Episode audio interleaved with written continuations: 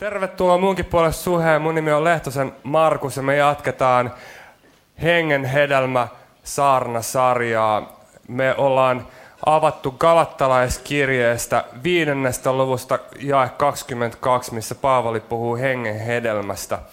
Jos sä et ole vielä lukenut sitä kohtaa, niin luetaan se nyt yhdessä. Avataan Galattalaiskirje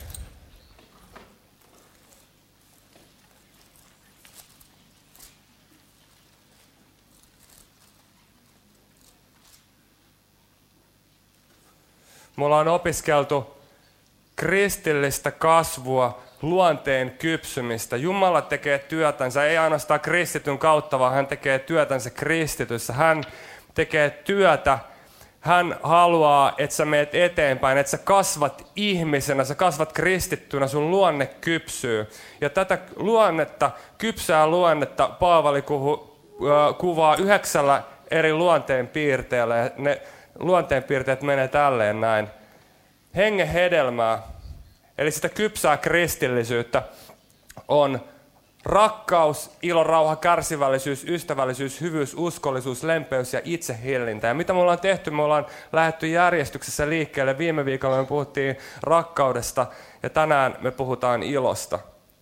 Ja nyt kun sä luet tätä listaa, niin mä toivon, että sä voisit rehellisesti katsoa ikään kuin peiliin, että jae voisi olla sun, sulle peili ja sä voisit katsoa, että, että millä näistä eri osa-alueista Jumala haluaa ihan spesiaalilla tavalla viedä sua eteenpäin. Koska me ei puhuta jostain erillisistä luonteen laaduista, jostain niin kuin irrallisista, että, että tuolla on rakkaus ja tuolla on tuo kärsivällisyys, tuolla on tuo pitkämielisyys. Me puhutaan itse asiassa yhdestä persoonasta. Me puhutaan ikään kuin timantista, jossa on eri kulmia. Sä voit kääntää ja katsoa samaa asiaa eri näkökulmasta. Me puhutaan jumalallisesta luonteesta, pyhän Jumalan ominaisuuksista. Me puhutaan näistä eri asioista. Me puhutaan samasta luonteesta, samasta persoonasta. Jos sut puuttuu yksi näistä, niin tietyllä tavalla sulta puuttuu kaikki. Ja nyt kun mä katson tätä listaa, niin, niin arvaappa mikä on mun haaste. Jos sä tekisit munkaan duunia, Martiskainen on tehnyt aika pitkää munkaan duunia, niin mikä, mikä sä luulet, että olisi mun haaste? Jatke nukkuu, kun mä saarnaan. no mun haaste on ilo kaikista näistä asioista mun, mun haaste on. Jos sä tuntisit mut, niin, niin sä et ehkä kuvailisi mua eka kertaa, että, et, et, että niin, et tuossa on iloinen kristitty. Et siinä on kyllä se lehtona kyllä iloinen kristitty. Se on niin kuin viimeinen, millä sä kuvailisit mua. Ja nyt mulla on, mulla on niin kuin, äh, spesiaali haaste tänään. Meillä pastoreilla on nimittäin niin kuin hämmästyttävä kyky olla kuuntelematta omia saarnojamme. Ja mä haluan tänään istua tuossa etupenkissä. Moi tytti, terve. Terve, terve. Mä haluan istua tässä etupenkissä ja kuunnella, mitä mä sanon, koska mä haluan oppia, mä haluan mennä eteenpäin. Mä en tiedä, oot sä iloinen kristitty vai, vai, vai mitä sä oot. Mutta, mutta jos sä oot pessimisti, jos sä oot semmoinen, että pessimisti ei petty, niin, niin sä oot ihan hyvässä seurassa. Meitäkin tarvitaan, mutta Jumala haluaa viedä eteenpäin. Äh, 2007 niin mulla oli elämässä semmoinen niin kuin pohjakosketus. Sitä kutsutaan ehkä burnoutiksi tai whatever. Pohjakosketus, milloin mä olin tilanteessa, että mä katsoin mihin tahansa, millä tahansa mun elämä on osa-alueelle, niin vaan näköalattomuutta, vaan näköalattomuutta, toivottomuutta suorastaan. Me, meillä oli, äh, meidän kolmas lapsi, Fiona oli äh, hiljattain syntynyt, meillä oli pienet lapset, Evelinillä meidän keskimmäisellä korvatulehduksia, koliikkeja, me oltiin valvottu vuosikausia. Me oltiin ostettu semmoinen 87 paritalo. Älkää ostako 87 paritaloa. Me remontoitiin, mä remontoin sitä, sitä vapaa-ajalla sitä paritaloa. Seurakunta oli sellaisessa vaiheessa, että meillä ei ollut omia tiloja, mutta nastaa, että meillä on nämä omat tilat. Silloin me elettiin silleen niin kuin ää, tikkurilla se eletään niin se on hieno tapa elää. Karavaanissa kuljetettiin kaikki kamat. Ja meillä oli semmoisia tilanteita seurakunnassa silloin, että me ei tiedetty, että milloin me seuraavan suunnuntaina, että missä me kokoonnutaan. Me oli semmoisia hetkiä, että me sanottiin, että seuratkaa ilmoittelua, että me ei vielä tiedetä, että jostain syystä, miksi se muuten oikein meni niin, että mun piti aina löytää ne paikat? Oletko ikinä, niin, delegoit tai kuole sä valitsit mun kuolemaa omassa. Niin, niin jostain syystä se lankes mulle se niiden paikkojen löytäminen.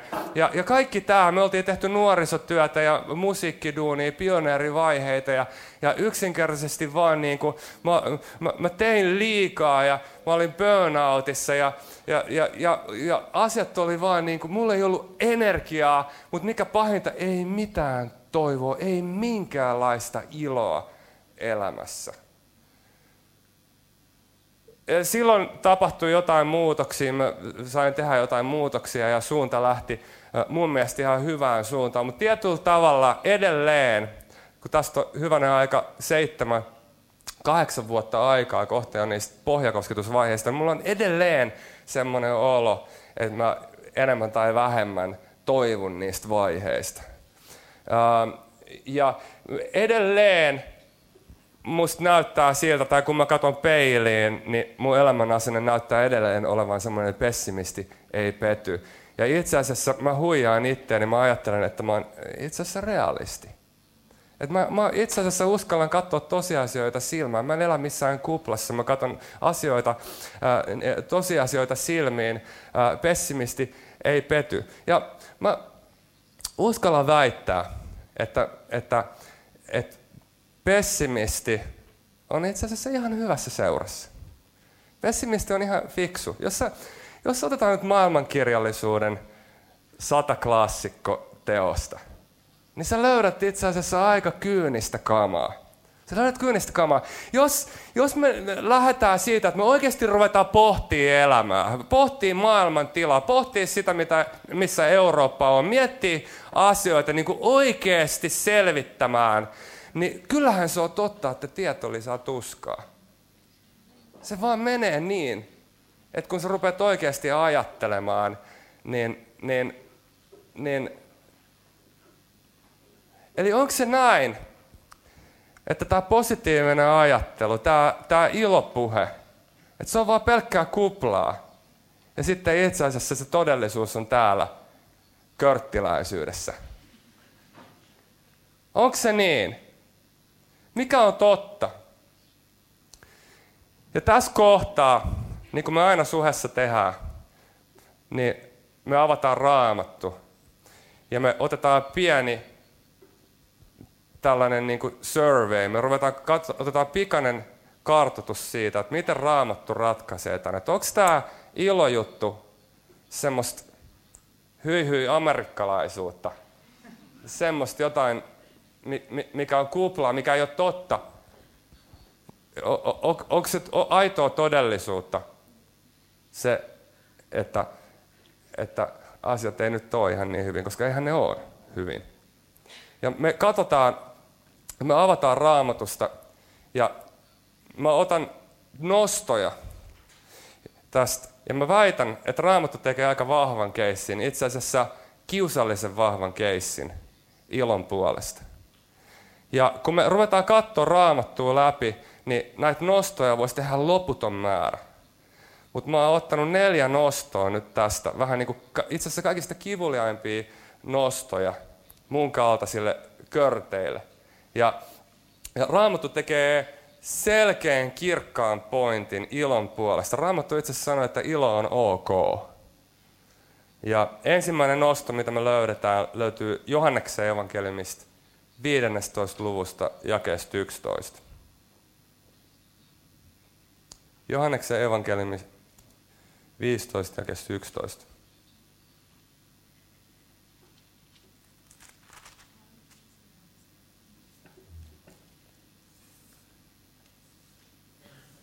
Ilo on ihan ok.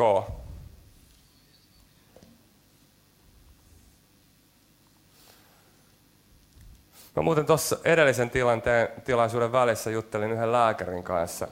Ja tota, tämä lääkäri sanoi, että et lääketiede lähtee siitä, että ensimmäinen asia, mitä potilaassa täytyy palauttaa, on se ilo. Sen tahto elää. Jos ei se halua parantua, niin se kaikki on ihan turhaa, mitä lääketiede voi sanoa. Et, et, et, et, Raamattu ei ole ihan yksin tämän keissin kanssa.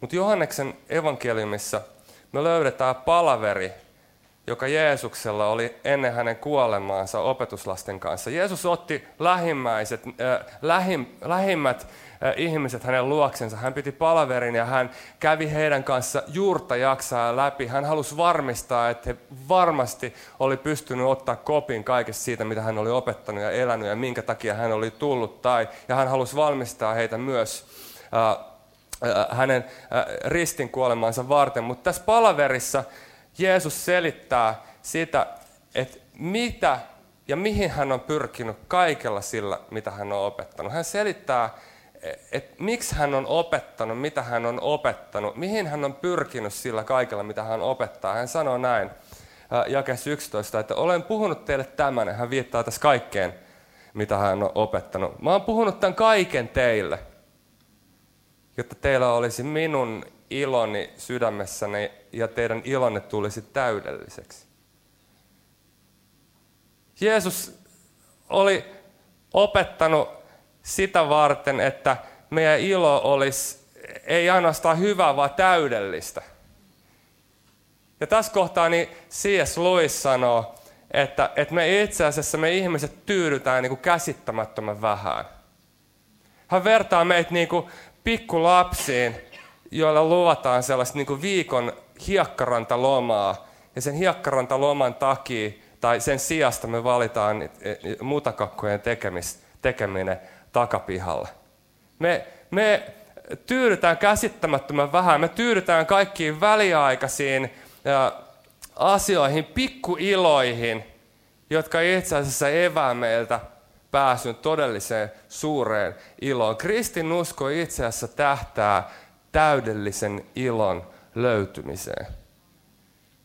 Eikö se olekin huikeaa ajatella? Itse asiassa kun sä katsot kaikkea inhimillistä ponniskelua, mihin ihmiskunta yhdessä pyrkii, mihin, mihin tiede, lääketiede, ää, mihin tämä niinku yhteiskunnan rakentamisen vaivannäkö tähtää. Tähän, tähän tähtää itse asiassa kärsimyksen minimointiin poliitikot on olemassa ja meidän koko tämä, niin kuin, koko järjestelmä, kaikki meidän inhimillinen vaivannäkö itse asiassa pyrkii siihen, että me voitaisiin minimoida kärsimys ja maksimoida hyvinvointi. Ja nyt, nyt kristinusko sanoo, että tämä on itse asiassa ok. Tämä meidän tavoite saada niin kuin maksimaalista onnea, maksimaalista iloa, se on totta. Jeesus sanoi, että hän tähtää siihen, että meidän ilo voisi olla ei mitä tahansa iloa, vaan täydellistä iloa. Eli ensimmäinen naula, korttilaisuuden arkku, löytyi tosta. Ja toinen kipeä nosto, mun kaltaisille kyynisille melankolikoille kipeä nosto löytyy toisesta korintolaiskirjeestä, ensimmäisestä luvusta jakesta 24. Toinen korintolaiskirje, ensimmäinen luku jakesta 24. Paavali selvittelee tai selittelee äh, korintolaiskirjalle ja korintolaisille, äh, Korinton seurakunnalle hänen oman toimintansa tarkoitusperiin. Hän, hän niin kertoo, että miksi hän kirjoittaa ja miksi hän näkee vaivaa seurakunnan äh, eteen. Ja hän sanoo tälleen näin, hän selittelee itseänsä, että en tarkoita, että haluaisimme määräillä teidän uskoanne – me tahdomme vain, me tahdomme vain auttaa teitä saamaan ilon. Teidän uskonne on kyllä luja. Mä, mä näen vaivaa, mä kirjoitan teille ihan vain sen takia, että te voisitte saada ilo, että voisitte olla iloisia. Tämä, tämä Paavali käsittää niin oman duuninsa ihan eri lailla, mitä mä käsitän mun duunin jos joku tulisi kysymään multa tai haastattelemaan mua ja sitten sit, sit mä sano, sit, sit se kysyisi, että mihin sä niinku pyrit tuossa tos, niinku pastorin roolissa, että mitä sä haluat saada aikaan tuolla niinku noilla saarnoilla ja kaikilla. Ja sit, viimeinen vastaus, mikä voisi tulla mieleen, no mä haluan, mä haluan niinku saarnata ja, ja tehdä tätä seurakuntaduunia sen takia, että jengi voisi olla iloisia. Mä katsottaisiin kierroon, että on kyllä pinnallinen pastori Paavali käsittää oman duuninsa ihan eri lailla, mitä mä oon käsittänyt. Käsitetäänkö me Tai jos sä vedät pienryhmää, niin käsität sä sun roolin silleen, että sä haluat maksimoida sun pienryhmäläisten iloa.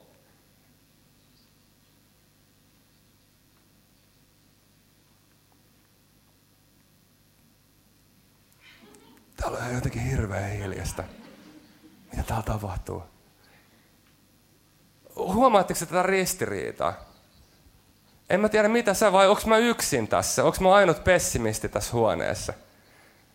Oletteko te kaikki muut sillä, että tämä ilo on ihan normaali juttu? Onko mä, mä ainut tässä huoneessa? Ja huomaatteko te tämän ristiriidan? Miten sä näet kristillisyyden tai vaivan näön tai sen, niin se sun kristillisen? Mitä sä pyrit edesauttamaan? Onko sun maali tässä niin kuin, äh, kristillisessä aktivismissa se, että et, et, et jengi voisi olla iloisia?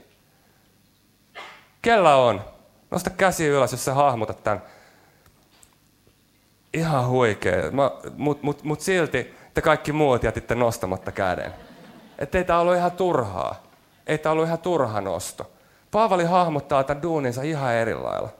Mutta mä väitän, että se ilo, mihin me tyydytään, me tyydytään todella vähän. Eikä se olisi mun väite, vaan C.S. Lewis sanoi, että me tyydytään niin vähän. Me tyydytään niin vähän. Jumalalla olisi antaa meille täydellinen ilo. Ja mä itse asiassa hyppäsin tuon kohdan ylös ohi tuosta siinä ekassa pointissa, kun Jeesus selittelee, tai Jeesus ää, ää, niin kuin taustottaa omaa opetustansa, ja hän puhuu, että hän pyrkii siihen, että, että me voitaisiin vastaanottaa maksimaalinen ilo, niin heti sen jälkeen hän kiteyttää sen ilon lähteen sisällön, ja hän alkaa puhumaan siitä rakkaudesta, itsensä uhraavasta rakkaudesta, joka on kohdannut jokaista meistä. Ja itse asiassa luetaan se kohta, koska meidän on tässä vaiheessa jo hyvä, hyvä ymmärtää, että mikä tämän käsittämättömän suuren ilon niin kuin se sisältö on. Kristin uskon sisältöä hän kutsutaan muuten uutiseksi, jo, jo, jonka tehtävänä on synnyttää iloa. Siis tämä, tämä kristinuskon ydin ymmärrettynä tulisi synnyttää iloa meissä. Uh, mä just katon sitä. Eli me, me oltiin siinä äskeisessä kohdassa 15 ja 11. Palataan, otetaan vähän pakkia tässä kohtaa, 15 ja 11. Hän sanoi siis tässä näin, että olen puhunut teille tämän, jotta teillä olisi minun iloni sydämessäni ja teidän ilonne tulisi täydelliseksi. Ja sitten hän kiteyttää sen, että mitä, mitä hän on niin kuin, opettanut. Ja hän, hän kertoo, jatkaa siitä, mistä me itse asiassa puhuttiin viime kerralla. Minun käskuni on tämä, rakastakaa toisianne niin kuin minä olen rakastanut teitä. Ja sitten se ilon lähde liittyy tähän, että suurempaa rakkautta ei kukaan voi osoittaa kuin että hän antaa henkensä ystäviensä puolesta. Te olette ystäviäni. Eli se ilon lähde liittyy siihen, että suoja mua on rakastettu uhrautuvalla rakkaudella. Ja se synnyttää jotain meissä myös tunnetasolla. Mutta otetaan lisää nostoja. Raamatun mielestä ilo on ok. Avataan Matteuksen evankeliumin 13. luvusta. Matteuksen evankeliumin 13. luvusta. Jeesus puhuu kristityksi tulemisesta. Tämä tuttu paikka, Matteuksen evankeliumi 13. luku ja 44 puhuu kristityksi tulemisesta. Ja täällä on tämä kohta. Ja mä oon lukenut tämän monta kertaa, mutta multa on lipsahtanut se, mitä tämä itse asiassa sanoo tämä kohta. Mä oon lukenut tämän, joka kerta kun mä oon lukenut tämän kohdan, niin, niin täällä, täällä, mä oon lukenut sen näin. Puhutaan kristityksi tulemisesta. Eli taivasten valtakunta on kuin peltoon kätketty aare. Kun mies löysi sen, hän peitti sen uudelleen maahan. Ja sitten mä oon ymmärtänyt tämän kohdan niin, että, että koska hän oli niin fiksu, niin hän peitti sen aarteen ja meni ja myi kaikki. Mä oon käsittänyt, että kristinusko on yksinkertaisesti niin kuin järkevää toimintaa. Jos me ymmärretään kristinuskoon liittyvä ää, sisältöarvo, niin on vain yksinkertaisesti järkevää myydä kaikki ja laittaa sijoitukset siihen, mikä on kannattava. Mutta tämä kohta itse asiassa painottaa tätä asiaa aika lailla eri lailla. Kun mies löysi sen aarteen, hän peitti sen uudelleen maahan. Siinä sanotaankin, että hän iloissaan meni myymään kaikki, mitä hänellä oli. Eli kristinuskoa verrataan niin suuren ilon löytämiseksi, että sä, sä, sä oot vaan niin fiiliksissä jostain, että sä oot valmis menemään ja niinku hukkaamaan kaiken muun, koska, koska sä, sä oot löytänyt jotain siistiä. Ja osa teistä pystyy samaistumaan, että kun, kun sä oot löytänyt niinku naisen, sen naisen, niin kaikki mitä väliä sillä on, onko mulla rahaa, mitä vä... Sä oot vaan, kun mulla on vaan tää nainen. Kristi, tässä puhutaan, että kristinuskon löytyminen, kristinuskon oivaltaminen on, on sellainen niin kuin syvällinen tunnekokemus, sellainen, niin kuin, sellaisen niin kuin ilon vastaanottaminen, että kaikki muu menettää vaan niin kuin merkityksensä sen rinnalla. Että voi vitsi, mä oon löytänyt jotain. Ja sitten sit siinä tunnereaktiossa, siinä niin kuin hurmiollisessa tunnereaktiossa tämä tyyppi menee myymään kaiken muun, koska se on vaan löytänyt jotain niin siistiä. Raamattu tekee aika voimakkaan keissin ilon puolesta. Sitten viimeinen nosto. Tässä, ja näitä nostoja voisi jatkaa niin kuin on and on and on. Raamattu puhuu niin paljon ilosta. Viimeinen nosto tähän, niin, niin Raamattu toistuvasti niin kuin kiusallisen usein käskee meitä iloitsemaan iloitkaa. Iloitse, oo, oo iloinen.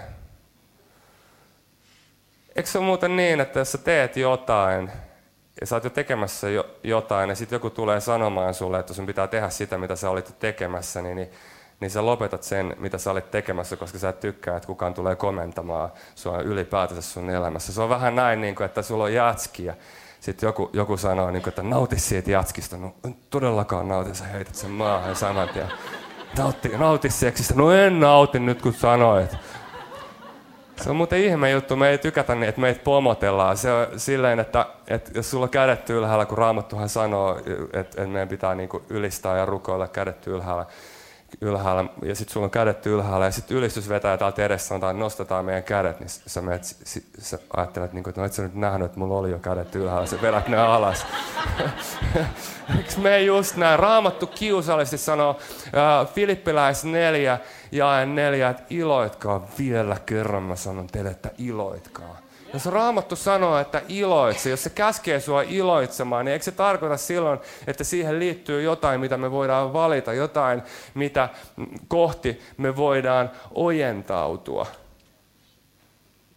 Se on enemmän tai vähemmän valittu elämän asenne. Mä väitän, että se on itse asiassa suuri sydämisyyttä. Ja tämä mun pessimisti ei pety asenne on itse asiassa kapeata katsontakantaa. Eli pikainen keissi. Ja nämä oli vain tällaisia niin kuin raapasuja. Niin pikainen keissi on se, että raamattu on suoraviivaisesti ilon kannalla. Raamattu sanoo, että ilo on ok. Eli tarkoittaako tämä nyt sit sitä, että, että, että raamattu on tällaisen niin positiivisen ajatteluairut? Onko tämä nyt sitten, että, että, että, että raamattu onkin tämmöinen amerikkalainen kirja? Ei. Amerikkalaisille, siis te olette hienoja. Ja mä arvostan amerikkalaisuutta ja kaikkea muuta. Mutta niin, niin, äh, niin äh, onko tämä raamattu tämmöinen positiivisen ajattelun äh, kirja? Ei. Ei todellakaan. Raamattu ei sano, että sun täytyisi katsoa äh, hankaluuksien edessä – painaa sun päätä. Raamattu ei sano, että sun täytyy elää ää, ää, kieltäymyksessä. Raamattu ei sano, että jos joku on, asia on paha, että sun pitäisi vain kutsua sitä hyväksi.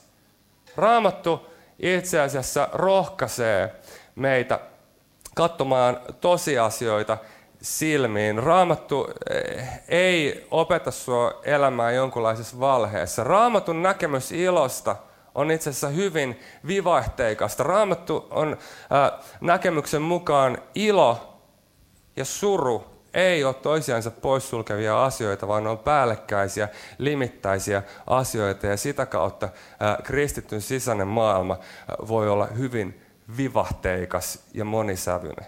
Ihan niin kuin me viime viikolla sanottiin, että viha ei ole rakkauden vastakohta, niin me tänään sanotaan, että suru ei ole ilon vastakohta.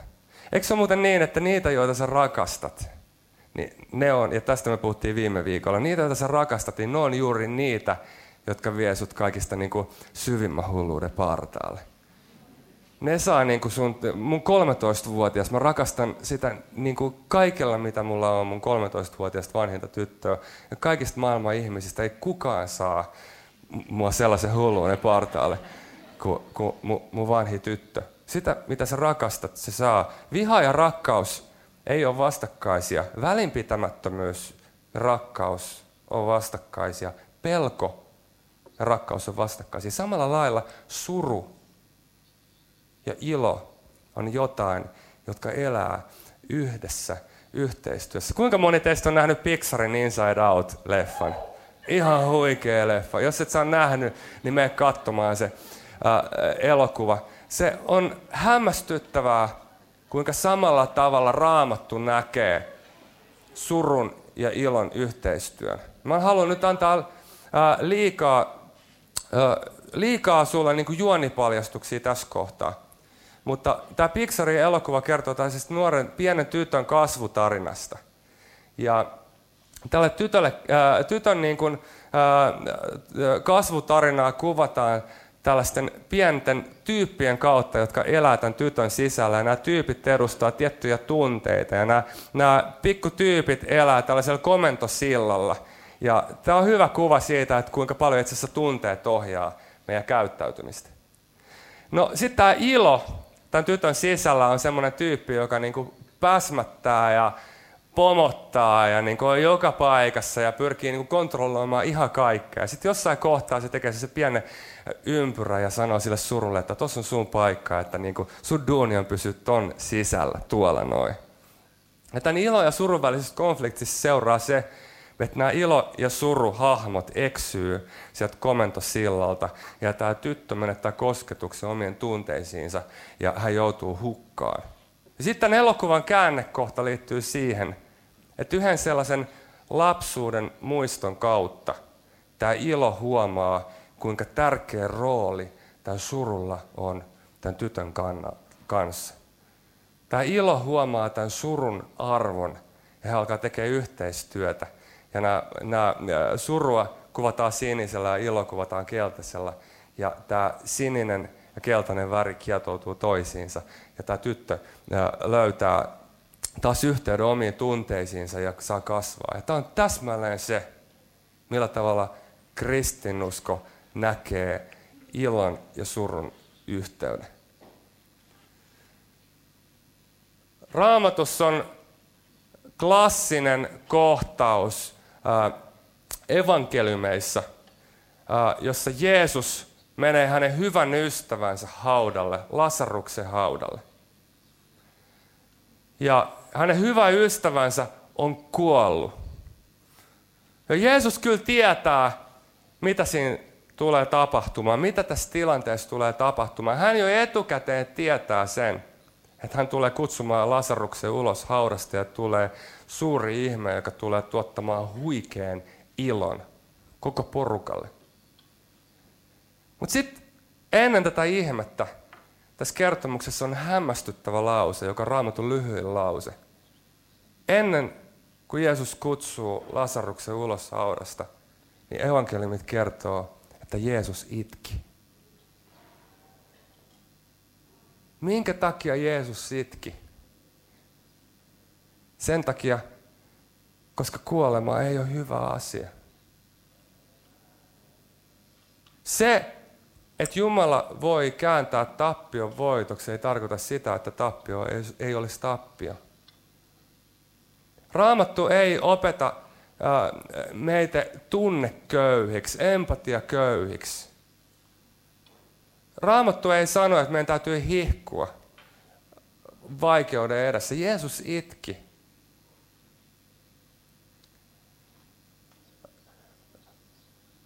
Kristillisen näkemyksen mukaan ilo syntyy siitä, että mulla on, meidän sisäinen ihminen on yhteydessä ikuisen Jumalan kanssa ja sitä kautta ymmärtää sen, että ne kärsimykset, haasteet, vaikeudet on luonteeltansa väliaikaisia. Hebrealaiskirje 12, jakes, 20, ja, jakes 2, Hebrealaiskirje 2 ja 2, siellä sanotaan näin. Käännetään sinne. Hebrealaiskirjan kirjoittaja kirjoittaa näin. Että edessään, toisessa jakeessa, että edessään olleen ilon tähden.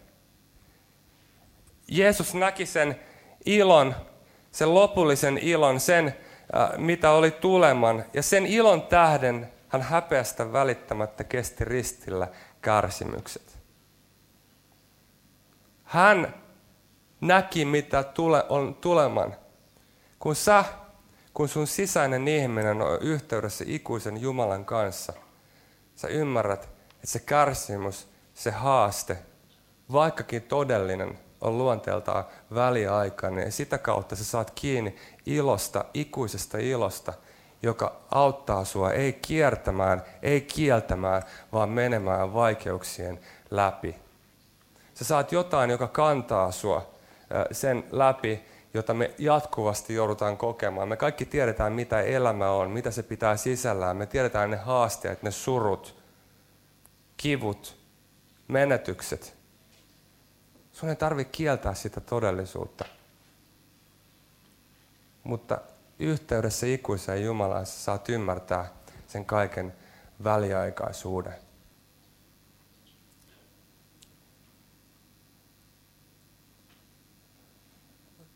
Jeesus siinä samassa palaverissa, mistä me lähdettiin liikkeelle, puhui siitä ilosta, jonka hän antaa omille seuraajillensa. Hän puhuu ilosta, jota kukaan ei voi viedä pois. Ei kukaan voi viedä pois.